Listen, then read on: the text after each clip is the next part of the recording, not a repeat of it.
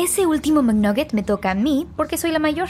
¿Y eso qué tiene que ver? Los mayores se respetan. Eso no existe, ¿cierto, mamá? Ya, quédense tranquilas. Aquí hay otra cajita de McNuggets. Respeto, ¿viste? El no hay rivalidad cuando hay McNuggets deal. Hay un deal para cada salida familiar en McDonald's. Compra uno de tus favoritos, como unos McNuggets de 10 piezas, una Big Mac, una Quarter Pounder with Cheese o un Filet Fish y te llevas otro por un dólar.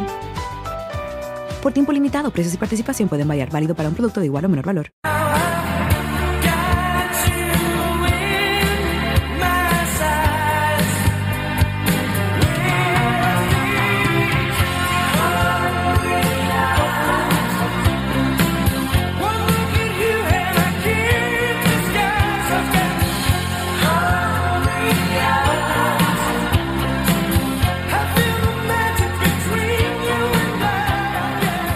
On a night when we saw Stevie show us his hungry eyes, Danny failed to do any dirty dancing, but we all had the time of our lives because at the end of the day, nobody put Suarez in the corner. It's the day trippers.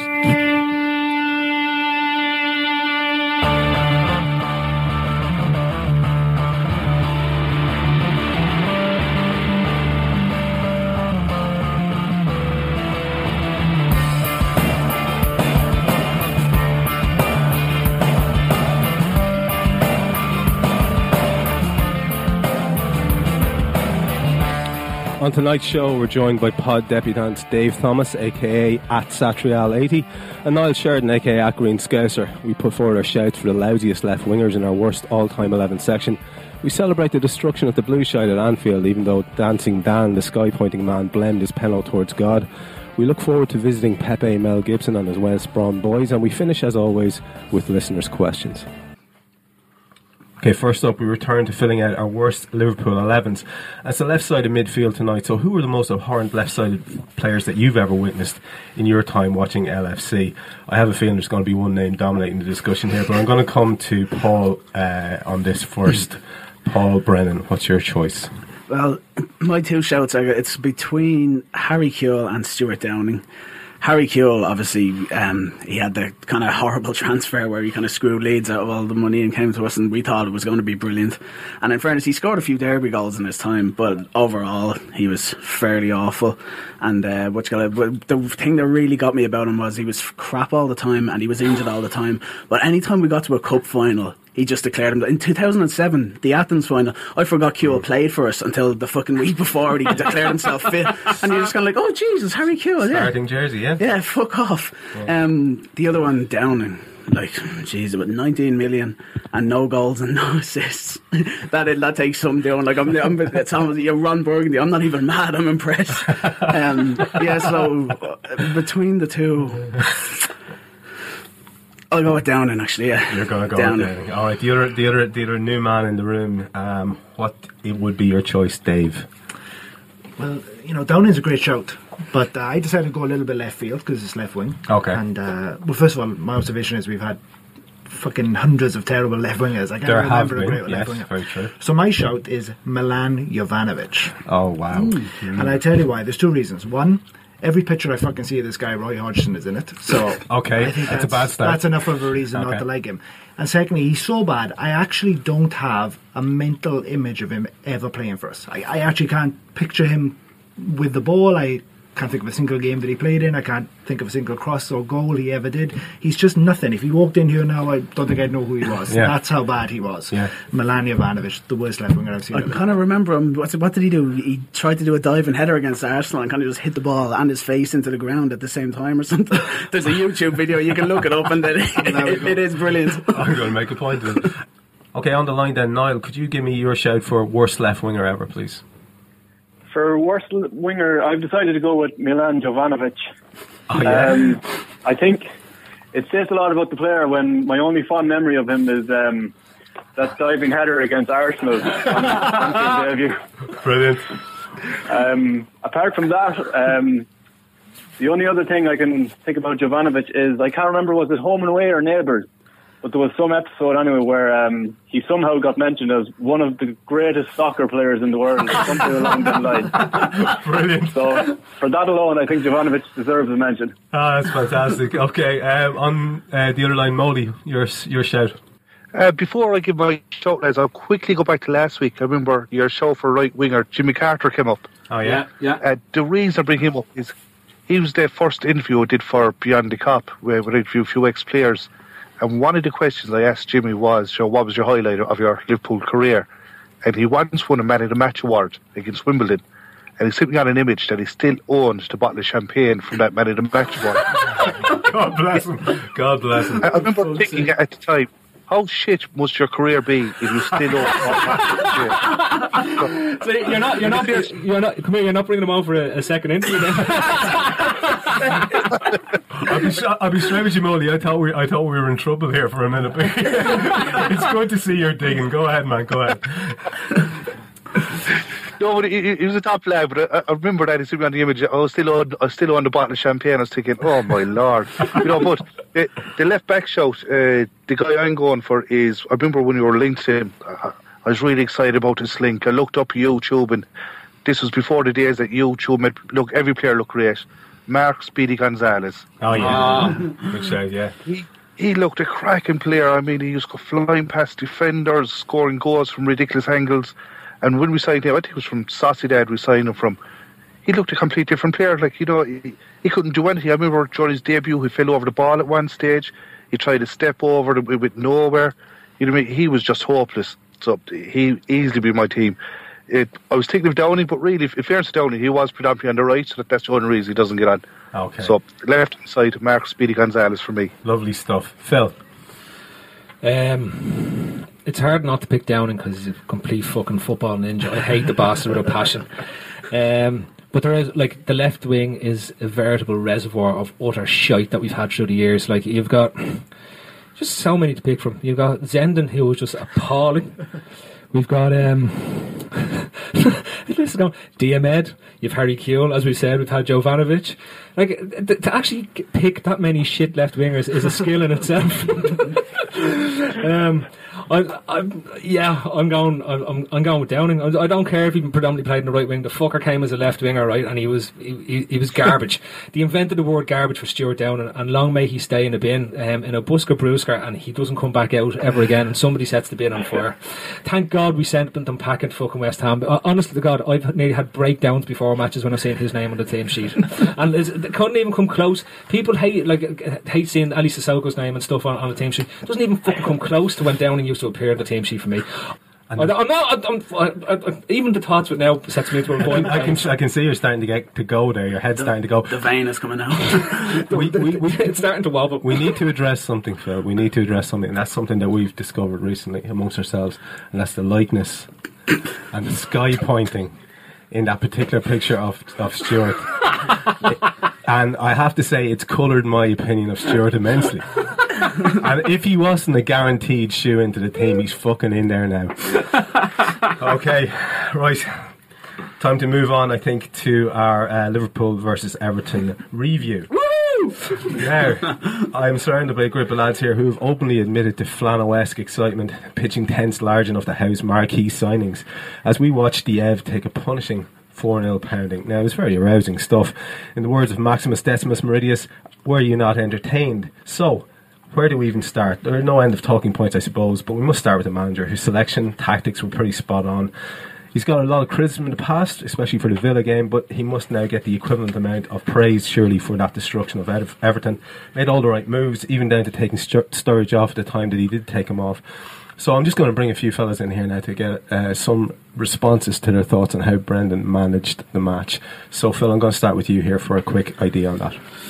Yeah, um, as as critical as, as we were of Brendan after the Aston Villa game um, for that four four two or four two four formation that he set up, he I, I think he learned lessons from that game. He learned lessons from the Bournemouth game um, when again that sort of system didn't really work, and he reverted to a more. Um, 4-3 setup uh, with, with Gerrard sitting and getting the legs of Coutinho in beside him and playing Coutinho in centre midfield was inspired. Let's be honest about it. Like um, I, I, I, I really uh, uh, credit just goes to him because he outshone Martinez in terms of his tactical awareness to how Everton were going to come at us. He was happy to be controlling in the sense that they didn't have to dominate possession. They just basically allowed Everton play in front of them. Everton went side to side. They never went vertical really. The, their main threat was Kevin Mirallas, and um, we dealt with him more or less fairly well. And even like the, the, as much as Cissokho was maligned, he dealt with him well on the on the actual night as well. I I have to say, I'm just I, I, I was just so pleased to, to see that tactical display come out of Rodgers. We've seen signs that he would have he has that ability um, to adjust a team and change a team, and he isn't as dogmatic as, as maybe he was originally when he came to the club. But ultimately, he went back to his four three three formation with his one and his two, as he says, uh, as he talks about. Coutinho maybe a little bit higher than Henderson, who was really the, the water carrier in the night. Um, Now you've criticised his in-game management on a regular basis here Yeah. on the pod. Tell me what was better about the other night, and was it just a, a, a, a, a, almost a result of the res, of of the scoreline, or were they the right decisions and why? Well, it, it, it's like he didn't like okay. The in-game management part in a game where you're winning four 0 after sixty minutes doesn't It's really pretty come, easy, yeah, yeah. uh, his in-game management came before the game started in terms of the setup and his tactical setup that he that, that he actually did. Hmm. He didn't need to change much because the game went exactly the way he wanted the game to pan out. When he was looking at that lineup and looking the way he set the team up, he thought uh, uh, in in his wildest dreams he would say four 0 at sixty minutes, and that's as good as a job as you're going to get done at that point in time.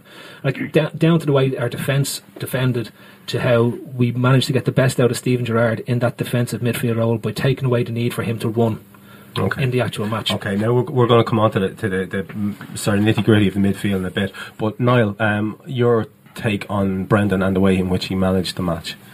Yeah, I absolutely agree with Phil there. I think um, one thing about Rodgers is he is. I think he is developing as a manager. Um, even the way when he first came in, he was all about this death by football. That seems to have been transformed now. We've turned into a serious counter-attacking team. I think Rodgers deserves credit for that because, um, as Phil was saying yesterday, I think I saw after the game we had, I think, was 39% possession or something at home, but yet we still absolutely hammered them. So I think Rodgers deserves great credit for this. And also, you can see um, Rodgers isn't a stupid man. You know, um, he knows he made mistakes against Aston Villa. Um, he knew that at half time against Villa. He brought on Lucas, and the second half was a completely different game.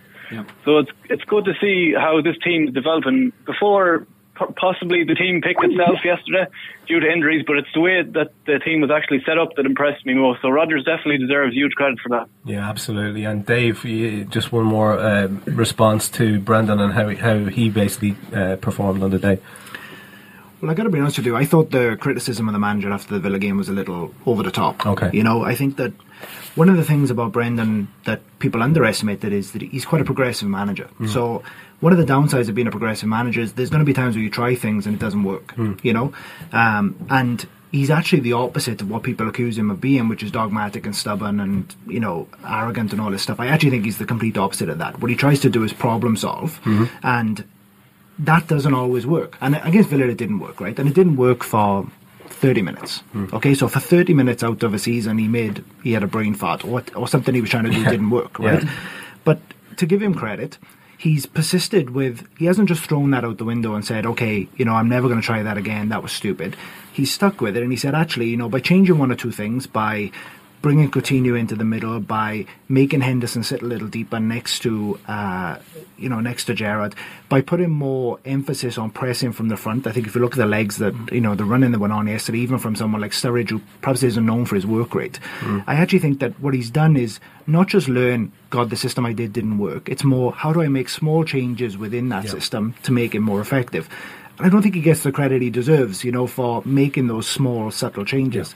The Villa game for me, it's 30 minutes of an aberration that, you know, different players are available. We don't lose that game. This game, he's gone, okay, you know, you went two on one, uh, not two on one, but he had Suarez and Sturridge attacking Stones, targeted Stones, and said, okay, get after that guy. And he had Coutinho sitting on Barry, and Barry makes Everton play. And he had Coutinho, every time Barry got the ball, Coutinho kicked him. Okay. And and it's just small things like that that he changed. I don't think he, he made drastic changes, but just small things. And I think it always makes me feel comfortable to have a manager that is smart enough to problem solve Yep. rather than simply abandoning something he tried and going to do something different. Fair play, uh, Paul. I'm just going to bring you in on this as well, but a slightly slightly different take on it. Um, one of the things that uh, that um, Brendan has changed recently is the role in which um, Stevie's been employed Um, to be fair to the kid, he had a tremendous match last night. Um, I thought, anyway, in terms even just of the effort and work rate, he seemed to be there. He seemed to be on the ball regularly. He seemed to be influencing how the game uh, was being played. What was your take on Steven's performance on the night and in the on the midfield in general and how it worked? Well, he just, he just looked kind of like a player who realised that he hadn't been doing the job properly. Like everything, yeah. he was constantly looking around him. He made some brilliant interceptions. He got us going with some some great passing. Just uh, the spaces he took up when we had the ball and when we didn't have the ball, I thought were brilliant. Like there was one time I think Mignolet had the ball, and Barkley and uh, Lukaku were sitting in front of Gerrard. To, and Mignolet is obviously that's the one he's look he's looking for uh, Gerrard. So Gerrard just dropped back into the 18 yard box and told him to get hit it to Flanagan and once once he, they did, Lukaku and Barkley turned, and Gerrard just sprinted in between them, took the ball off Flanagan, and hit a, a brilliant first time ball out to Cissokho. Yeah. And it's just the sort of stuff that he wasn't doing against Villa, where he looked kind of overwhelmed. Mm. Yeah. He, I just thought he, he looked like he kind of knew his role a lot better, yeah. and it, it, was helped as well with the way the midfield was set up with Henderson and Coutinho beside him too. And those crazy eyes are the crazy eyes of Matt, who, who, knows he's got it right. And uh, Jesus, it fucking mattered, didn't it? You know, oh yeah, that, that was one of the best things about the match. That celebration, it was absolutely brilliant to see. Like, yeah, and what about the rest of the way the, the, the rest of the midfield, the way it lined up? Like, I, am going to bring you in on, on, on Coutinho here, and I'm going to ask uh, ask Molly then to chip in on, on his opinions on, on Coutinho. So, what, what Coutinho again? He looked like a player that had been spoken to by Rodgers. So, like he he wasn't looking for killer passes all the time. Yeah. He like instead of like the last couple of months, maybe he's kind of interrupted the flow of our passing. Hmm. Whereas this time, I think he really added to how fluid we were when we had the ball. He, like his carrying of the ball, like the, he was always available for a pass. He was was involved. He was involved in goals. He was involved in plenty of moves. Like whereas in the past few weeks, he's looked kind of shorn of confidence, and he's just forcing absolutely everything. Hmm. And yeah. his, I think his defensive work as well was brilliant. Yeah, sure. Dave, sorry, you want to say something? I mean, w- one small point on the Coutinho thing and on Gerrard actually is anytime someone again says Gerrard should play as a number 10 was forward in the front three, mm. they should watch that game yesterday and watch the run in that Coutinho did and Sterling did and Sturridge did because as fantastic a player as Gerrard is, he doesn't have the legs to do that for even half. Mm. You know, even okay, forty-five yeah. minutes. I, I, could give you a counter argument for, for that one. Go ahead. Because again, if you put Gerrard in a ten, you change your shape as opposed to playing the way we do, where you have two sort of real runners that play alongside a defensive mid.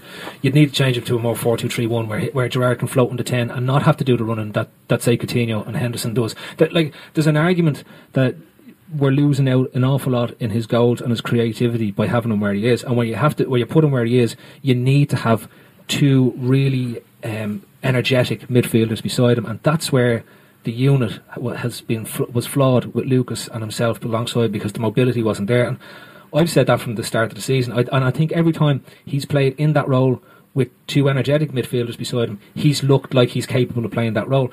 I go back to the, I think the, the time he played there with um, Allen and Henderson against West Ham. Yeah. Again, he excelled in that role. But again, he had Allen and Henderson to do the pressing, to do the running, that just let him to, to go from side to side, block off the things. And he was making phenomenal blocks on the edge of the 18 yard box. So I think if, if he's going to play there, we have to have the facilitators, which are the players with legs around him. And that can be Coutinho, Henderson, and, and Allen at this point in time. Yeah. Uh, Molly, your response to how uh, Stevie performed on the day and, and, and, and Coutinho as well oh, Steven Gerrard last night, he played what I like to call the Gandalf role absolutely perfectly. You know, it's just a shell like pass type of thing, you know? Yeah. he, he was busting a gosh to catch up with players, he was blocking, there was some crunching tackles.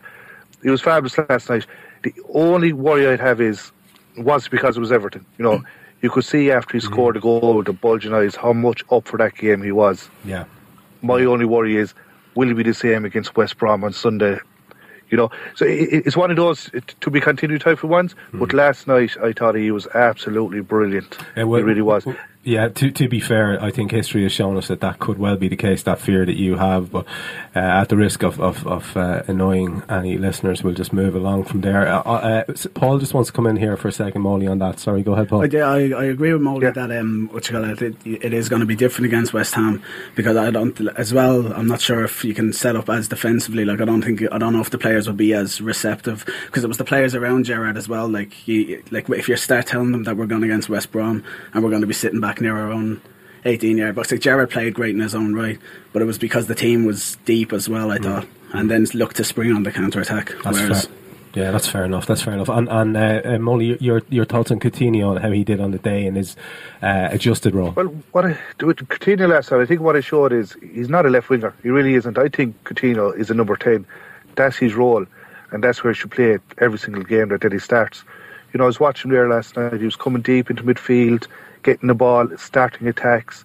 Always had his head up. Always looking for, for that killer pass. You know, he, he he's wasted out in the wing in my eyes. He really is because yes, he cut in all the time. He's always trying to go into that middle anyway. So I said, leave him in number ten. Leave him behind those forwards. Leave him doing the killer passes. You know, that's his role for me. Yeah, yeah, yeah, absolutely. Sorry, Phil, go ahead. I think th- there was there was mention at um, after the game that maybe Henderson didn't have a great game. I thought Henderson, in terms of what he actually brought to the team there last night, we we, we rave about Coutinho's role because we weren't expecting to see him play that way. But Henderson was the our version of uh, a Deschamps in terms of that he linked what Gerrard was doing well in terms of blocking off in, in a defensive five to becoming part of the attacking five, and he really shuttled between the two. Coutinho played that little bit higher, still as, as part of that two in front of Gerrard, but played that little bit higher and was always receptive. But you'll always see that it was almost Henderson forcing and pressing that was forcing the mistake that allowed, say, uh, Coutinho then to get on the next ball, which then allowed the ball to break. And I know we're going to come on to the, the, the attacking tree, but he he's for me tactically the role that Henderson played last night was so um, imperative to the way we actually played. Mm. It, it just allowed us to do the next phase. He may not have been the, the one that was causing doing the passes or making the blocks or whatever, but he allowed the other t- the other two in that midfield to go and do their jobs and excel at their actual jobs itself. Mm. So like it, we have to realise that we've seen Henderson emerge this season as a proper talent in the Premiership. Yeah. World class gets bandied around way too often and, and too easily, but we really have seen the emergence of a player. And if somebody came in tomorrow and wanted to join sign Jordan Henderson, would he go for 16 million? Fucking right he would because he is he's that level of player. Hmm. The, the, the idea now of Jordan Henderson as a 20 million pound player, it's not that ridiculous anymore. Hmm, hmm. I, I think on Henderson as well. There's been games this season where he's had phenomenal games on the ball. Yeah. What he had last night was a phenomenal game off the ball. Yeah, right. fair, yeah. He didn't play the pass, but he drags men away. He presses. He forces them into into the mistake, and he was everywhere. Every time I turned around, there's Henderson. So he might not have been great on the ball last night, but there was enough players who were great on the ball last night. He was great off the ball last night. Absolutely, Niall. Would you would you concur with that? It was almost nice to see Henderson having um, not an acclaimed match because basically he was doing an awful lot of stuff that is unsexy but very very vital to the team. Absolutely, he was brilliant last night, Henderson, wasn't he? Also, it's interesting to see the way he's been able to adapt his game. Um, earlier on in the season, everyone was talking about how Henderson and Suarez have struck up a great partnership Yeah. when Henderson was playing in that number 10 role. And I think it says a lot about Henderson, the way he moved back into a deeper position last night, but he was still as effective in, obviously, in a different way. Just shows how important he's uh, become in this team. And as Phil was saying there, if I don't think I'd even take, I wouldn't sell Henderson for 20 million in the morning because it's very hard to find a player like him. What English player, for example, would you take at this moment instead of Jordan Henderson? I think it's hard to pick one. Hmm. So again, credit has to go for Rodgers, to Rodgers for the way Henderson has developed this season.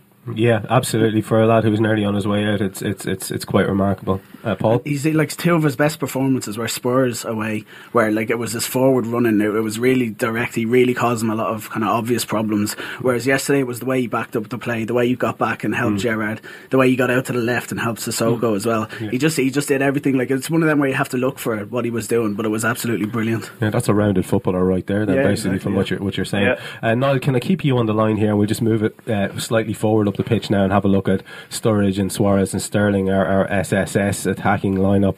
Um, let's just take them one by one and go through them. And how how did you feel that worked uh, as a unit? Well, it worked very well, didn't it? I'm going to start off with Sterling. I think I've been really impressed with Sterling this season. He's come on heaps and bounds. Um, I was saying the other day, I really think Sterling can go on to be a, probably a 10 to 15 goal a season wide man. Because running off the ball is exceptional for someone so young. You have to remember, he's only 19 years old, and, but his performances recently have been absolutely outstanding for a man of his age, playing in it. You know, big pressure games against Spurs, he was brilliant. Against Everton again last night, he was very good. I think also it's worth um, noting the way Sterling he's developing into a totally different type of player than the one we probably expected him to turn into. Yeah. When he was with the youth side, it was all about Sterling getting on the ball, dribbling by three or four players. But he's again, he's adapted his game now, whereas now he looks to knock the ball off and run in behind. Yeah. So it shows his maturity as a player again. Yeah. Um, Suarez, Suarez is Suarez, really. You know what can I say that hasn't been said about him Well, already? Niall, talk to me about the goal. Talk to me about that bloody goal because I was I was writing something earlier on today, and I was basically saying that that's the kind of goal that gets you noticed for awards when it comes to awards season. I mean, the idea of carrying it from your own half and just coolly punting it away, very Messi esque. Tell me about that. Talk to me about that.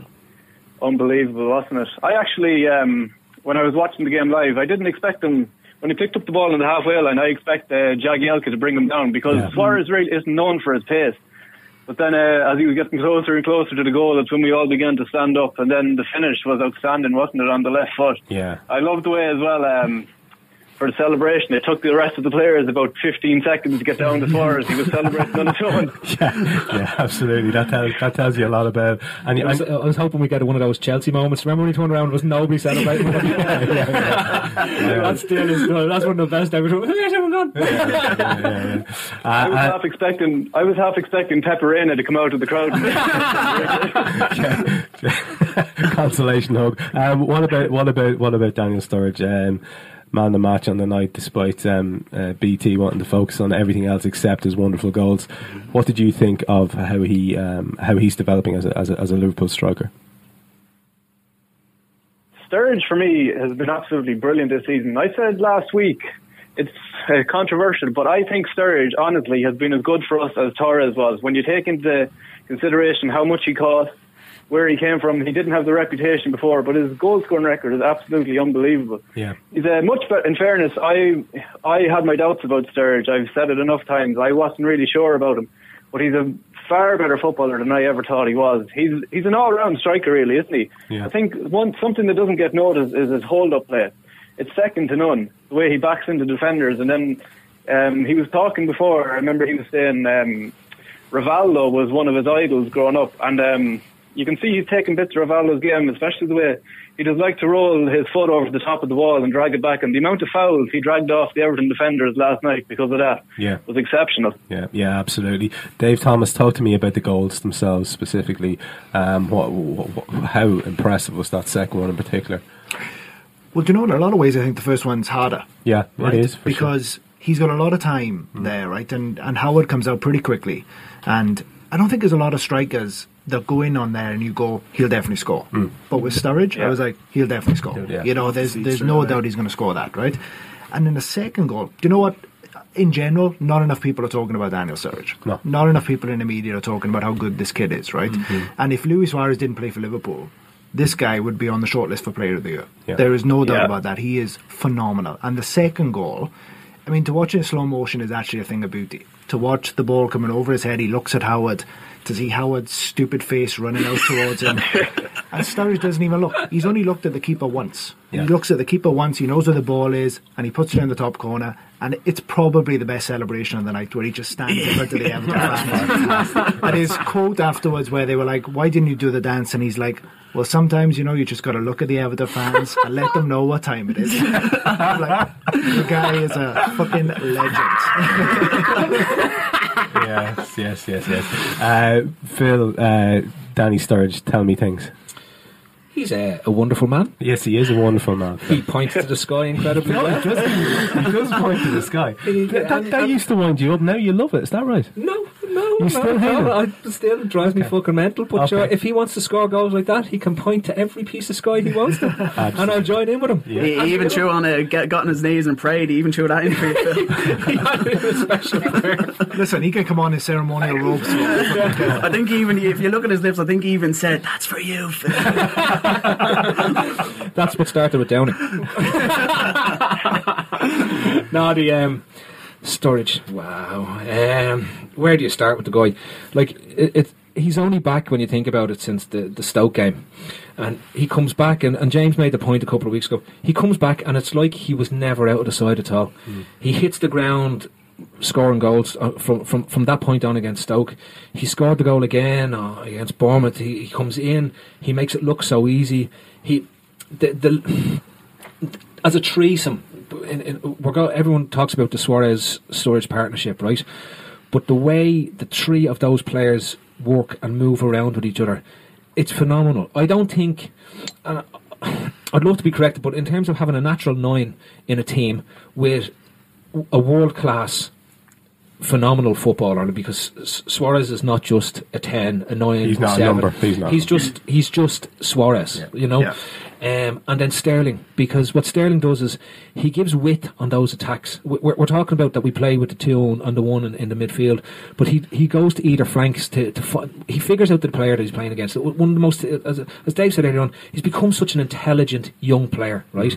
He, he, he goes he goes up against the, the, the, the, the fullback figures out how to do the fullback and then has a field day against him. And I think the disappointment and the poor form that he's come back from has made him twice the player he was. And, and uh, we talked about Coutinho going through the same type spell, and maybe the little change in position because again Sterling went through three or four changes in position till he found that well this is my position and this is where I want to play. Maybe Coutinho similarly has uh, has, has thought to himself, well actually, do you know what? I want to be in the centre of what's going on here.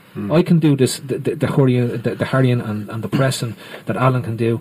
I, I just look at storage down and you just say to yourself, Christ how long is it since we've had two two top class centre forwards? One in the in, in the top three in the world and then one that's just outside them. In the next bracket down that every time he gets on the ball he, he's he, you think he's going to score. Uh, I, I, I suppose uh, coming on to, to the point about when missing the penalty I, I, I, I remember when I when I used to play in a, a, a, myself and I'd say to our centre forwards look, if you're going to miss, don't have the goalkeeper save it. Go high, and if it goes over, it goes over because the one place the goalkeeper won't save a penalty is high in the top of the net. And he went down the middle and he went high. I could see what he was trying to do, right? Um, but sometimes you can't force hat tricks. Uh, There's, there's always a sense of karma to what went on. And possibly it's it's it's funnier because Everton don't get there. Well, it wasn't a penalty, was it? And like it, it, it's, it's, it's some, a, a talking point in the derby. It doesn't happen. Nobody got sent off. Uh, Nobody. The, the penalty does, doesn't count. So they just got bummed basically by fucking what what went on, and it's just it's it's it's, it's perfect that way. You know what I mean? Like th- there is no comeback on this one. Hmm. There's there's no the, the, the referee hasn't hasn't changed the shape of the game. Nothing has happened. They've just ended up being done left, right, and centre hmm. by world class players and brilliance, and and a manager who's finding his feet as a top level manager. And the thing about Sturridge missing the penalty is he's the type of player that needs his wings clipped every now and again. So if he scores a hat trick in the derby and he goes off standard ovation, there is there is a possibility. I don't think it happens that often, to be honest with you. There's a possibility he might just drop off a percent, he might just drop off two percent, but instead he misses the penalty. He's got his head in his hands. The manager holds him off. You know he, he's angry at that. Yeah. So now he's going to be wound up against West Brom and he's going to want to go and score a hat trick. Yeah. And he took it after the match. He, he kind of apologised, said that, like you know, especially you know, when he when he got through as well, he should have put it back to Coutinho as well. Mm. But he was looking for his Mm. hat trick as well, Mm. and that, then straight away Rodgers hauled him off. So and he took it really well in the he, he came across really well in the post match interview as well. Yeah, but Rodgers also got to basically say, uh, you know, I'm the boss, and Yeah. he knew he knows what he did wrong, and he's a good boy, and he's he's, he's you know he's spoken And- to the Exactly, team, yeah. and, you know. I'll hold my hands up and say uh, when we signed him, I was fucking going, why are we signing him and not signing somebody else? Me too, yeah. No, look, uh, d- d- straight up. I think most people. I think that's going to be a theme for today. but, but people bought into the to- into the arrogance thing. Molly, uh, on Daniel Sturridge, you, you, how how how do you feel? And uh, he- he's been doing so far, and more to the point, what do you think he can continue to bring? Is this a guy who's going to be, you know, um remembered here? He looks every game like he's going to score, doesn't he? You know, yeah. every single time. He, I think he scored the last three or four games running, and even before he was injured, he, he went on another run of scored hmm. a goal a game for about three or four games. It's his composure and confidence that really impresses me. Yeah. Like uh, last night, his first goal there, as you said, it was one on one goalkeeper. Some forwards would, you know, hit that straight at goal, he put a wide over. Hmm. No, it didn't phase him one bit. I'm just hmm. going to slot it into the side net, and that's it. You know, he, he looks a really confident striker at the moment, and I think he'll go on to score 20 plus this season. I reckon. Yeah, yeah. Um, Niall, would it be fair to say that, like the rest of us, you weren't really arsed about uh, him throwing a little bit of a of a, of a hissy fit coming off? That, in, if anything, that's not something that bothers us. In fact, we kind of almost like to see it. Yeah, I think too much is to be made out of it. To be honest, I think it's just because it's you know it's Daniel Sturridge, and he kind of has this thing about him where he's supposed to be this spoiled brat. But uh, no, I wouldn't pass too much heat on it. I think that's a good point. That was made earlier about um, it could be a blessing in disguise that Sturridge did miss the penalty and was taken off because um, West Brom's back four won't fancy facing them. Um, they've already let him three tonight, by the way, so it's looking good for next week. Very good, very good. Okay, well, I suppose we should move it along then to the defence. Um, whisper it, but we seem pretty solid. Um, Skrtel got his new stapley skull uh, going. He, he was wearing a nice head condom. His brain seems to have uh, stayed in between his ears. Flano was solid, if you'll pardon the pun. Uh, Kolo was respectable. Um, look, it was pretty good. Uh, even those slagging off Aly Cissokho, to be fair to the guy, he was, you know, uh, passable in, in defence, even though he does look like he's going to fall over at any given moment. Um, and I just, I wouldn't even trust him to bring me a cup of tea from the other room. But that said, look, he's a harmless poor old bastard, and um, you know he's he's he's he, you know slightly functional. Can I keep you on the line there, uh, Niall, and ask you what your thoughts were on how the how the defence worked? Yeah, they were very good, much improved since um, previous performances. I thought Flanagan was brilliant, and it's a great testament to Flanagan. The way um, when you think back a couple of months ago when um, he was named in starting eleven against Arsenal, people were freaking out. Yeah. But um, ever since then, he's been possibly our most consistent player outside the likes of Suarez and Sturridge. He's been brilliant, and, and in, well, he's back in his old right back position last night. But even before that, on the he's probably at the moment, I'd argue, probably our best left back and right back. We do we have a bit of a Philipp Lahm, I think, in Flanagan here. Not building him up at all there. Uh, No. yeah, yeah. And what about the two in the centre? Yes, I think Skrtel was uh, very good last night. Actually, I'm not Skrtel's biggest fan, but Mm. he didn't really put a foot wrong. Yeah. Um, as well. You know, they were nice and solid. Um, good two clean sheets in a row now, so hopefully they'll take a bit of confidence out of that. I think you could see as well, Mignolet looked a lot more comfortable last night because all this chopping and changing, I think, has affected his um, form over recent weeks. But he looked something back to his best last night as well. So overall, I think the defence can be very pleased with their performance. I think so. Um, Molly, your own thoughts on, on, on, on the central two, particularly, and how they went? I thought Skrtel was, was very good last night, but to be honest, I've been a fan of Skrtel for a while now, and I've now said it on, on the day trippers a few times. Hmm. I think he's been impressive this season. I know, look, he's, he's capable of pulling a few shots and so on, but he's been solid this year in the back, I think. Yeah. You know, Touré, he did, he did a job last night. There was no no frills about him, but he was solid enough again last night. As you said, the two fullbacks, Cissokho, he he just looks like he's happy that he's playing for Liverpool, really, doesn't he? He does, You know, yeah. he doesn't deserve criticism he gets, but every time we see him, he's smiling. He's just delighted to be on the pitch, really. Um, glad yeah. he looks, He doesn't. me, He doesn't go on, sorry. yeah, no, I was just saying for, for me, Flanagan, that that should be his spot now. That right back or the left back, he should be guaranteed a game every single week. Yeah. yeah. Uh, and, and, and look, it, it, it does, are you basically saying then that he's a starter when he's fit? That's it. And if he is. Yeah, that's it. Yeah. As far as I'm concerned, Flanagan's the starter. Whether that's going to be on the right or the left, you know, even at this stage, I'd have him in front of Johnson. I know Johnson had a few injuries previously, and maybe that's why Yeah. his form wasn't the best. But even when Johnson was fully fit, maybe you know, looking in the last season, he still wasn't that impressive. Hmm. As far as I'm concerned, Flanagan should be either a right back or a left back. Yeah, I think Flanagan and the, and the craziness of Enrique is a very exciting idea indeed. Um, Phil. I had, um, yes, it was a good defensive performance, um, and I was delighted with the uh, with the defensive performances because again, it's a clean sheet. It's a big game. It's another clean sheet the lads put up on the board. You, you you get a bit of confidence as you put clean sheets on. They become easier things to get as opposed to what you had before. My only um, caution on it would be that you know with the style of play that we played last night, it suits Skrtel because he doesn't have to push out. He's comfortable defending deep. He, that's mm. the type of defender that was that Rafa signed him as a, a person who's able to defend the 18 yard line. Mm. Is comfortable being in a compact space. It doesn't allow players to get a run on him. They, you know, the, the, it, there's people to cover around him when, when what's going on. It suited Gerrard that he didn't have to do much more running because they were able to sit there, nick it, play it, and go on the counter. And similarly, you could possibly say for Kolo, it suited him as well because again he didn't have to go, you know, go chasing balls, pushing up, worry about players getting in behind him. The the early loss of Lukaku was a huge changing moment in the game um, for them because when Naismith comes in, he's not the same physical presence. The fear isn't there in the in, in yeah in the likes of well, he is. He's shite now. He's Everton's versions of Dirk Kuyt. Just a downgraded shy player, basically. Dirk Kuyt without the goals.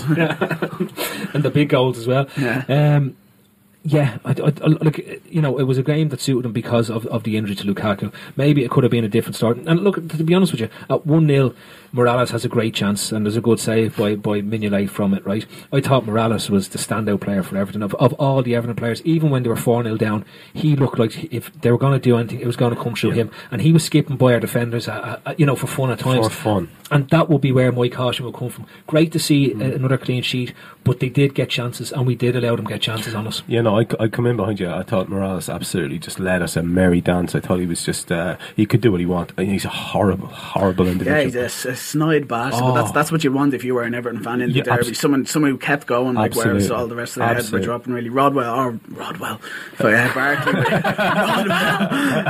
Bar- Barkley was Barkley. uh, Obviously, he was coming back. Welcome to injury. 2014.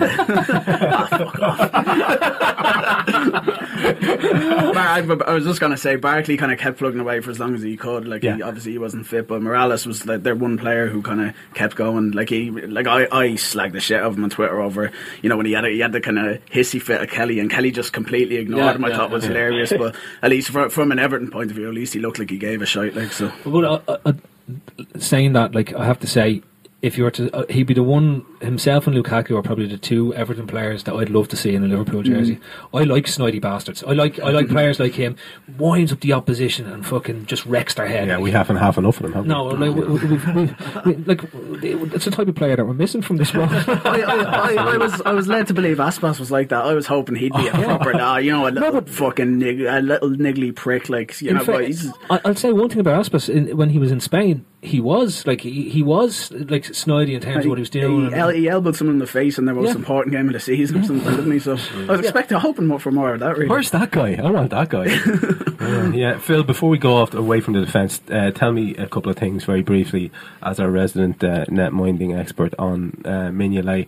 Uh, I don't. I don't mind saying he, he worried me a little bit with. I, with- I, with- I, look, the, the the same issues with Mignolet remain. Um, it's a style thing. Um, there was a couple of times he should have come for balls, which he didn't Mm. come for. He he likes he, he lets the defence drop too deep on top of him. But look, uh, there's something we will deal with that at, at a later point. Very nice, kind of uh, completely ignoring of my question. Beautifully done. Uh, and with about the subtlety of a Sledgehammer, can we then just go on to your last point then, seeing as you're calling the shots here? the coup is complete. Control freak. the age of Casey. Casey begins. Jesus, let me out. Uh, you wanted to talk about Michael Owen because he really, really, he, he makes you happy. Oh, what a cunt! Basically, like the the fucker, he needs to just fuck off. Him, like, right? He can just fuck off. will you tell us what you really think? Will you? What I liked about that was fuck off Michael Owen, and I think that that's pretty much sums it up. But uh, Dave Thomas, would you would you concur with Mr. Casey's ire there? Well, I think it's difficult to disagree with Mr. Casey Well, on this yeah. topic, actually. But Probably a uh, idea, yeah. I mean, you know, Michael Owen, he's just dull. You know, he doesn't really make me angry. He's Yeah. more just what he's pointless. Yeah. He first of all, he doesn't understand the, his role. He doesn't understand the difference between a commentator and a co-commentator. So he's not there to describe the action. He's there to comment and give insight into the game, which you can't do. So he says things like. Oh, he's running down the left wing there and he's put a cross in. Well, Yeah. yeah. we fucking know that. We can see that, twat. What we want to know is, if you were a striker, what would you expe- be expecting that Yeah, guy yeah, to there's do? no insight from the game. There's kid. no insight. He's just vanilla. You know, Yeah. he's just he's so bad that his Twitter profile looks like a parody of what his Twitter profile would be. if you read his Twitter profile and didn't know it was actually him, you'd say someone has designed a Twitter profile called Boring Michael Owen, and that's what it is. Pretty brilliant. okay, right then. And his monotone, fucking arse wizardry. Thank you very much. Uh, okay, let's move on to our preview of West Brom versus Liverpool on Sunday coming then.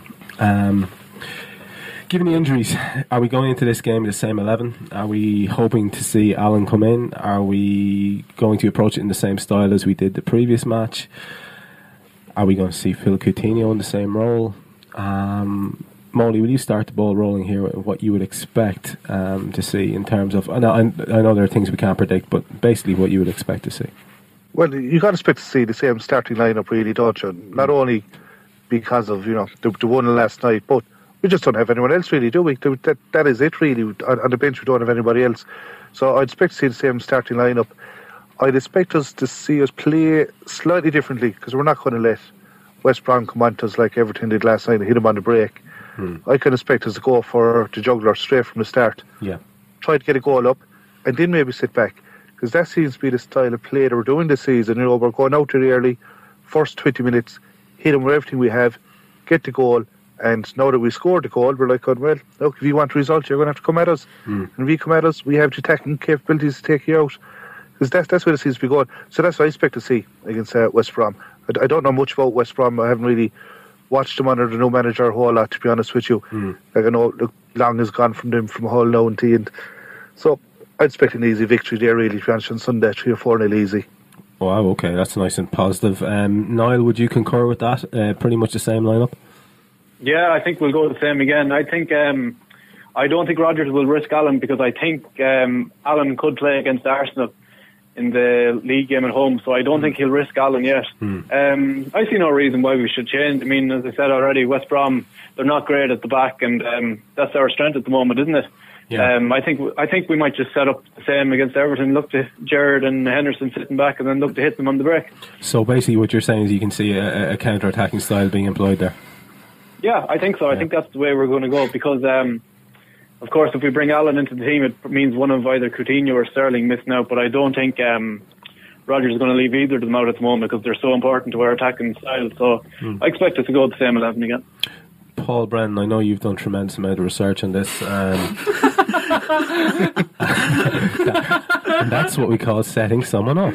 Um, I know you've done a tremendous amount. So, could you, what, what- how, how do you how do you think we're going to look? And uh, would you would you concur with this idea of we'd probably um, hope to score early and then sit back and hit them when we can? Well, that's the the kind of issue is how we kind of are we going to do the same against because like West Brom aren't Everton like you know, it's not going to go work as well I don't think to sit back as deep. So it's how we kind of transition. It's going to pr- probably be the same two centre backs with Gerrard in front of them hmm. and how we get the balance between the complete shit fest that happened with Villa and then the more compact kind of effort we had yeah hmm. basically. Lovely. the, the kind of compact way we played against Everton I think we're going to it has to be somewhere in between where we I think we're going to have to be a bit more adventurous uh, you know, kind of well more proactive anyway. Hmm. But I think we have to kind of get the balance right and make sure that like we're not kind of all at sea at the back like against Villa. Like uh, and like like when we were talking about the defense, like Skrtel and Touré did like Skrtel played well and Touré did okay, but again, like like we said, it it, it was a real kind of it, it was set up for the defense to play well. Whereas against West Brom, they did, this is the big question: Are we going to kind of are we going to push on a bit more? Yeah, yeah. Dave Thomas, is there is there a danger of a shit fest because we're going to be psychologically uh, troubled by the lack of transfer dealing and new recruits, which we all uh, hope are coming in, and which our players might be psychologically frail enough to be affected by? Is that is it going to be an issue in, in the in the in the game to come if nobody's in? No, I mean, first of all, it's West Brom. Would have fucking kill them. I mean, Okay, I love this. Yeah. I mean, it, it's Jonas Olsson versus Suarez. I mean, you know, mm. that's the game, right? So I, I, I'm not really worried about, about West Brom. I think we'll kill them. That front four, you know, with Coutinho and the whole, I think it'll be a slightly different game. I think they have Yacob and Mulumbu who sit a little deeper. So Coutinho might be a mm. little bit more under pressure. Mm. Uh, but when you've got a front three like that, you know, I don't, I'm not worried about West Brom. In terms of the transfers, look, I think the only people that lose their shit over transfers are fans, right? You know, I think the transfer window makes people crazy, right? Me, me included. We're all crazy about it. We're all on there all the time. Christ, why aren't we doing this? What are we doing? What are we mm. doing? But if you're a player, signing a new player means that someone in that team is not going to play anymore. Yeah, but know? there's also the, the, the, the boost to the team and being around a winning team. Dave, every every war movie you've seen, the mm. boys are coming back, they're battered, their arms are hanging off, their arse is falling off. And then you see the new boys coming in their lovely clean hats and they're going to go and take over and give them a bit of a boost. I mean, it's just a psychological thing. Do you not think that's going to affect the players at all? I don't. Well, maybe you know. I don't think it has to date. I think Okay. first of all, I think we'll make a signing. So I, you know, I'm, not, I'm not too worried about it. ITK. You know, um, no, no. Second of all, I think that what Rodgers has done a great job on Yeah. is this the mental strength of that team, right? And I think that there is, if they are affected by signing or not signing or missing or missing out on some player who goes to Chelsea or whatever, then I'd be really, really surprised if that affected the team. Because if you look, even in the disappointments we've had, you know, in games where we've lost or where we've drawn against Villa, the mental strength of that team coming through that is so significant now that I would be absolutely amazed if something like transfers affected them. Yeah, yeah. Um, Molly, it would be remiss of us to go past this topic without speaking to yourself um, uh, on the idea of reinforcements or not reinforcements. Um, where do you currently stand on this? Well, I, I think we need reinforcements. We've 15 fit players at the moment. I know there's some coming back, like Sakho's still about three weeks out, Agger's a couple of weeks out. I think we need players in. And uh, I know Dave there made a point that you know, if we don't get anybody in, at least players will know they're still playing and so on. I think that's a bad thing. I think you need players in there to be challenging for their spot. And the players themselves want that. You know, they, they want other guys to come in and challenge them for, for their spot, to push them on. You don't want guys relax, go, oh yeah, well, I'm definitely playing this week anyway because there's nobody else in my position here. Yeah, we don't want that. Glenn Johnson's a perfect example of that, isn't he? Yeah. Yeah. So uh, I, I, you, I definitely think we need at least two win. You know, three, three would be great, but if we got two in, you know, I know they're looking at that, that wide midfielder. I can't pronounce his name, so I leave that up to you. Yeah, the, the Con- corner, we'll just call him. Connor Planky. But yeah. I think they need, Connor, they need Connor, another midfielder Connor, Connor well. Planky from Sligo, I think it is. That's it, Connor Planky, we go with that. yeah, yeah, yeah, uh, yeah. And uh, but it's not wishful thinking at this stage, Molly. I mean, like with, with the amount of, of hours literally that are left at this stage, are we are we basically pissing in the wind, hoping for two uh, recruits? Well, it is worrisome, isn't it? Like, it took us two and a half months to to nearly get a deal with Salah before Chelsea came along and cut forwards and took him. Yeah, So if it took us two and a half months to try and get Salah, what chance we got in two days to get this guy? exactly. You know, my, my only word, and I'm not saying they are doing it, but are they trying to save face by going, oh, look, there's a couple of days left, fans are getting anxious, should we just try and get somebody in? You know, Yeah. I, I hope that's not the case. I, I hope they are actually out there and trying to get this lad in and, and going full pelt. But I ain't confident. You know, it, it's it's after our debacle of the summer between Mkhitaryan and Willian and Costa, and now Salah in January. You know, fans aren't confident of, of signings coming in, so I'll just wait until I see one leaning against the wall, and I go, yeah, it's done now. uh, Paul Brennan is Champions League football dependent upon getting new people in, or would you be a little bit more hopeful than that? I don't. Well, this, we've done okay without the new people. Obviously, uh, and uh, obviously the injuries are kind of happened, they, it really kind of put a point on how how thin the squad is. I think if we're, if we're lucky with injuries, then we can do it without it. But obviously, if we did bring in one, maybe even two, maybe even two players, like then it would make a big difference. I'd say we're nearly nailed on then hmm. with the kind of because I don't think I don't think Spurs are going to last with that form under Sherwood. And um, United, they've signed Mata, but he's like he's brilliant, but I don't think he's what they needed necessarily. So I- I'd say if we, if we did get two people in, I'd say we'd be nailed on. One person as well would help, and I, I do think I'd, I'd, I don't buy into the fact this kind of opinion that we don't have a chance if we don't bring anyone in because I think I think we've shown that we can we can beat anyone. we just we just need to keep the brain farts basically to a minimum. Well, as it stands, without signing a player, assuming Spurs lose tonight to City, with our goal difference, we're effectively four points ahead of Spurs, five points ahead of Everton, and seven points ahead of United. Hmm. Right, assuming hmm. the goal difference counts as an extra point. Yeah. So you can't say that we're you know we're going to rise or fall dependent on the fact of whether we sign someone. There's going to be a lot of factors that come into that. Signings obviously help because the squad is thin. Molly's absolutely right. You know, if you've only got 15 players, then that's going to limit the amount of options you've got. But you know. I don't think we should be should be lacking confidence at all uh, based on our transfer window. It's disappointing not to sign players. Everyone loves to sign players. You know, the solution to everything in football is new players, new managers, new tactics, new defensive coaches, whatever it is. But I think Rodgers and the team has shown, you know, if you look at their form over 14 months, they can perform at a top four level with this squad of players. So yeah, well, so there's there's a serious uh, uh, atmosphere of confidence in the in the bunker here this evening. Um, Niall, how important then, if given this feeling of of, uh, of hope that we, we have, how important is it to go on and win on Sunday? Um, we're as as the lads are saying, six points off Arsenal now. Um, we've made that up in the past. Uh, Can that kind of amount be uh, clawed back for a second time in the season? Do you think? Yeah, absolutely. I think so. I think um, that game yesterday has given me um, even more confidence. Um, I actually fancy us to finish in the top four now. To be honest, even I don't think it's dependent on signings. I think it's more dependent on getting our pl- injured players back. But um, yeah, obviously the West Brom game is important. But I, I can't see us slipping up against West Brom. I think um, the Aston Villa game caught us all by surprise. We were just after coming out of a great victory against Stoke City, and we were probably probably even us as fans, we were overconfident going into the Villa game. But I can't see us making the same mistake twice. Rodgers, you know, Rodgers will drill into their head. It's a massive game in many uh, aspects because um, we need to be going into the Arsenal game just six points behind them. Then who knows? Beat Arsenal at Anfield and suddenly it's down to three and it's game on again. Yeah, yeah, for sure. Um, Phil, I know you've got a couple of thoughts on this particular thing. Is is that is that gap clawbackable? Are we looking at basically better than fourth, even possibly? I, I, I said to you this morning, um, Trev, that for me, the forget titles, just forget about winning the league, forget about everything at the moment, right? Mm. The target for me is Arsenal. That's quite simply. We should be looking at Arsenal and saying we can finish above Arsenal. Mm. If we can finish above Arsenal, then wherever we finish is brilliant because that's going to guarantee top four. Okay, mm. we have to get past Arsenal, City, and Chelsea to win the league. Now that's three teams to you know that that you're hoping won't won't, fucking will have a bad run of form and allow you to catch the points. So six points off Arsenal. It's Arsenal to come to Anfield and Arsenal to go to other places in a, in a very difficult month they have. We could be four, maybe two points, even a point behind them by, by, the, by, the, by the middle of March. All right. So for me, anyway, I, I see Arsenal is the target.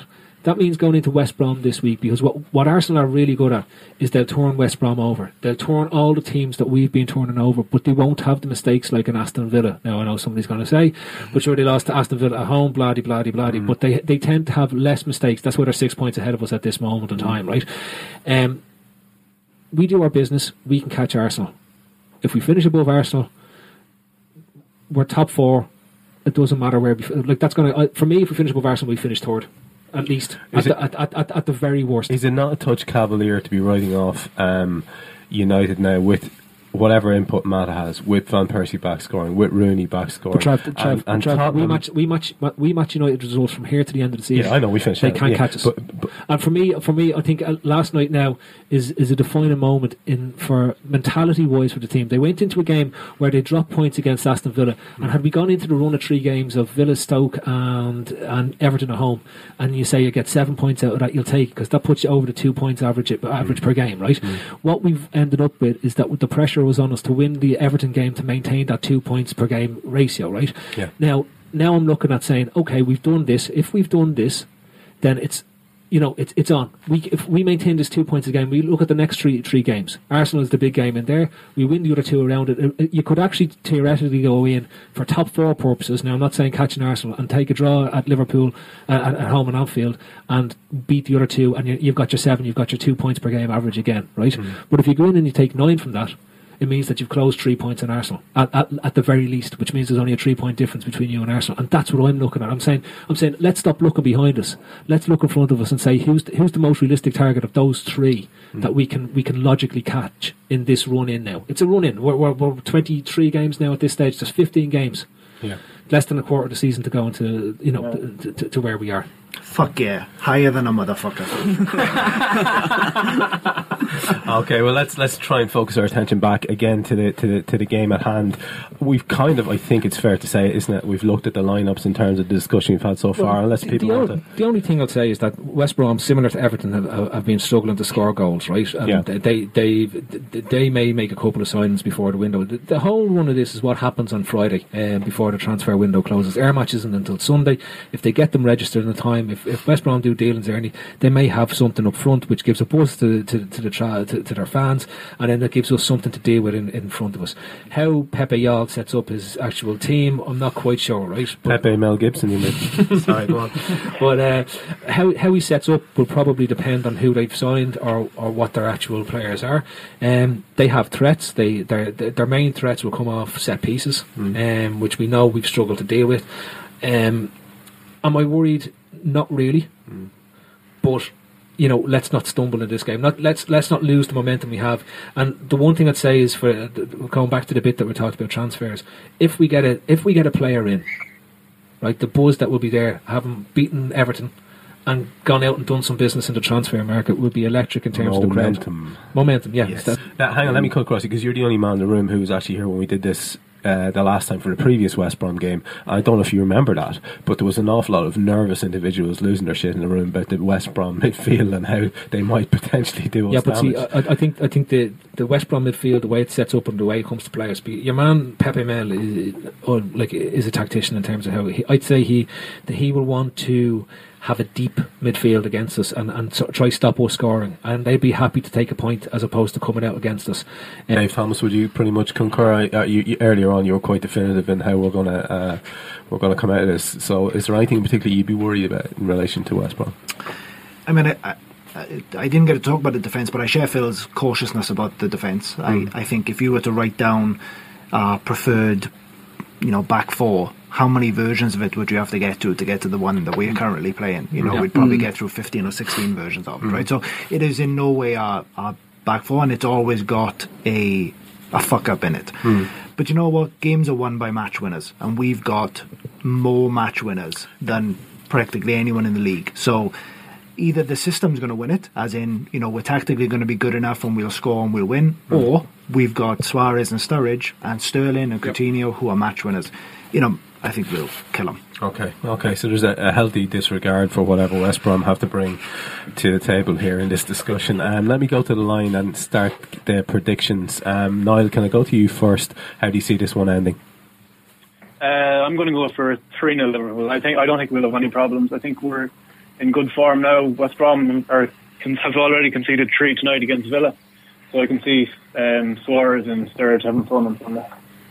Yeah, let's hope so. Um, Molly, Yeah, I said earlier on, that's three or four nil easy one this weekend. lovely stuff. Phil Casey, Four 0 to West Brom. and we're back. Uh, Paul Brown, I'll go 3 1 to Liverpool and Suarez to get Olsson sent off. excellent. Any theories on how he's going to do that specifically? Olsson's a fucking idiot. Yard dog. Basically. Yard dog. Yeah. Horrible prick yard dog. Yeah, so uh, ho- hopefully you will. Jonas Owen Olsson. Mm, there's a shout. Dave Thomas, prediction. I think we'll score at least five, and I think.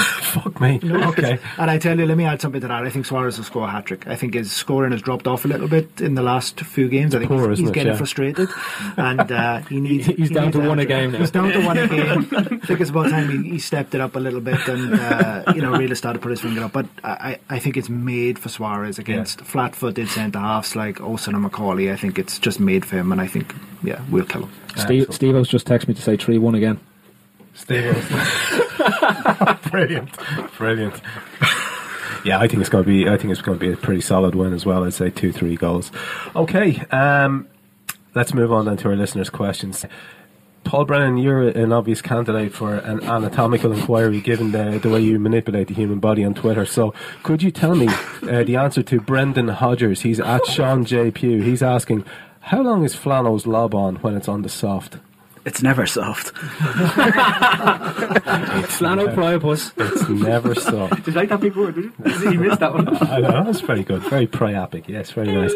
Uh, Harry uh, Harry Sethi on, on Twitter asks, "How would you get through the day if you woke up today as an Everton fan?" Jesus, yeah, that's a very good one. Um, Dave Thomas, if you were an Everton fan today, what would your day have consisted of? weeping uncontrollably, I would imagine. Yes. Um, or ranting about the injustice of whatever happened that you know whatever mm. they've decided was the reason for them losing last night apart from the fact we were better Like that- better the pitch, last the pitch. the pitch the floodlights were probably suppose, not I right suppose he said the, the surface. There was something wrong with the surface. Incorrect throw in given You know, three minutes in or something like that. Butterfly just- effect, like. you know, it was the Atkinson derby last night. I'm sure the referee gave you know, a throw in wrong, or you know, the corner kicks weren't taken from within the within the right distance from the Good- flag. yeah, good and, shout, good you know. I'm, I'm, I'm sure Suarez's corner. was Suarez stole probably somebody's lighter. I tell you, it's ridiculous. oh, that that gif, lads, that gif. that, that upset, that upset. oh yeah. But to be honest with you, waking up today as an Everton fan, I imagine is the same as most days waking up as an Everton fan. Fucking tragic. Next one's from Gray, uh, and he asks: "This is a hypothetical question for you, Phil. If you could be a woman um, for the day, uh, what would you do with your day, Phil?" I dress up as an Everton fan. Yeah. I got my hair done, I dress up as an Everton fan, and I go into the away end. I, I know where you're going and then I'd buzz off, being a good looking boy, get my picture sent around the internet all day long. By Liverpool fans. It was a damp night in Anfield. Jesus, well. Okay, uh, It moving, rained goals. moving swiftly along. Um, oh, here's here's a Michael Owen shout from uh, from at Kreger Painting. He's wondering: Is there any chance that Cissokho was fathered by the same man as Djimi Traore? I don't know. that's, that's a little bit harsh. I think. My favourite bit yesterday was, uh, you know, Suarez is running around nutmegging everyone, and Aly Cissokho gets the ball and goes, hey, I, you know, this seems to be the thing to do. and kicks it up for a throw in.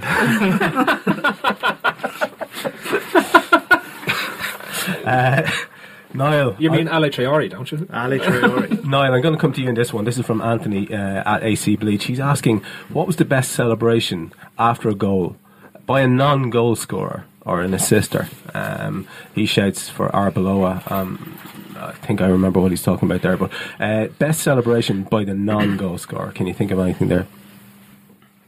Um, it's hard to think of one on the spot, but if I was to give it to a certain player, I think I'd have to give it to Flanagan because he's adopted the Arbeloa role now himself. He always Yeah. seems to be the first one jumping on top of the goal scorer or flying in over the piles of bodies. So it's hard for me to pick out one, but I think Flanagan could be a contender.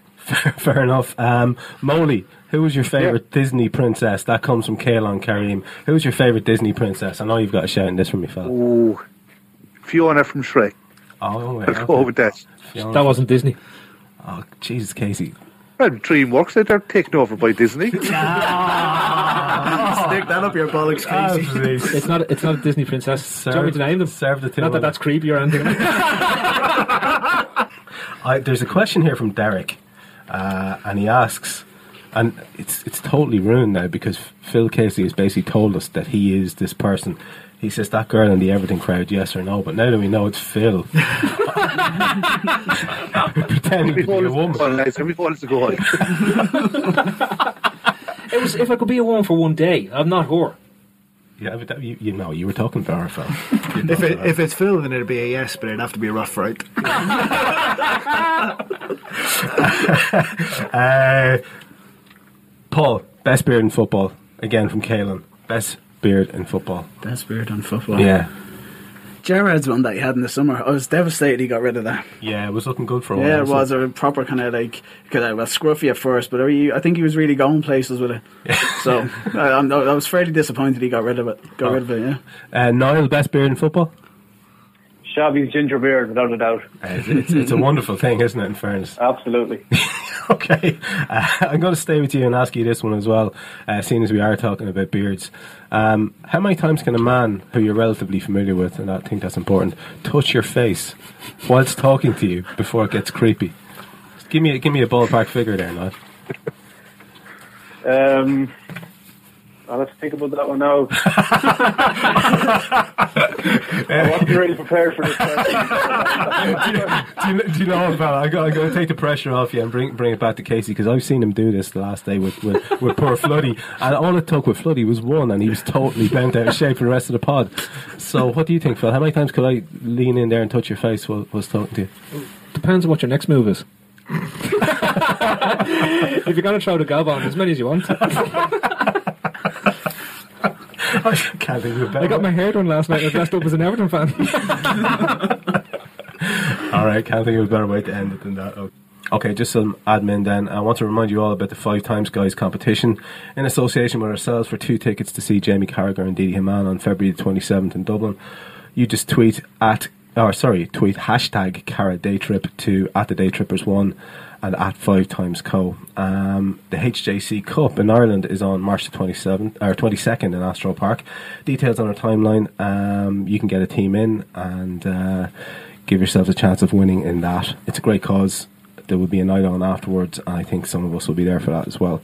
Big thanks, as always, to the wonderful Johnny Rep for our class intro music. You can check out their new single "Give," which is released on the Feb- first of February. Uh, top lads, and I know they have big plans for 2014, just like ourselves. You can follow all our news and our views on our smart feed at Liverpool Ways. Uh, follow that account and you can get some articles, content, and get down to www.beyondthecop.com for some great stuff going on there as well. Um, first, here's me plugging myself here, my own writing you can find on the Liverpool Offside. That's at liverpooloffside.sbnation.com most days of the week. Don't forget to follow us, subscribe to our particular brand of unhinged analysis either on Podbean, iTunes, or via any podcatcher on Android.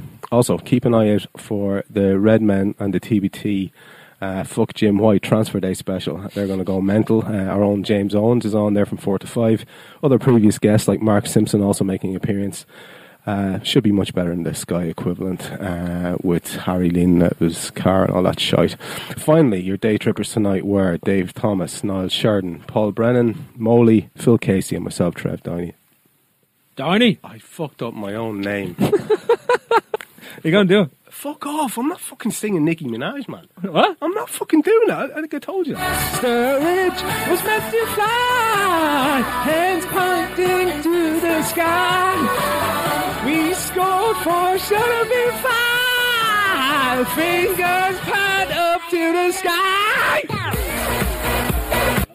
If you point that, if you put that in, everybody That's exactly what I was doing. Feeling my way through the darkness. Attention Social Security and SSI recipients. If you did not receive an economic impact payment for your eligible spouse or dependents, you may need to file a 2020 tax return with the IRS and claim the recovery rebate credit. Go to ssa.gov/eip to see if you need to file a tax return and if eligible for other refundable tax credits, like the child tax credit. That's ssa.gov/eip. Produced at U.S. taxpayer expense. Attention Social Security and SSI recipients. If you did not receive an economic impact payment for your eligible spouse or dependents, you may need to file a 2020 tax return with the IRS and claim the recovery rebate credit. Go to ssa.gov/eip to see if you need to file a tax return and if eligible for other refundable tax credits, like the child tax credit. That's ssa.gov/eip. Produced at U.S. taxpayer expense.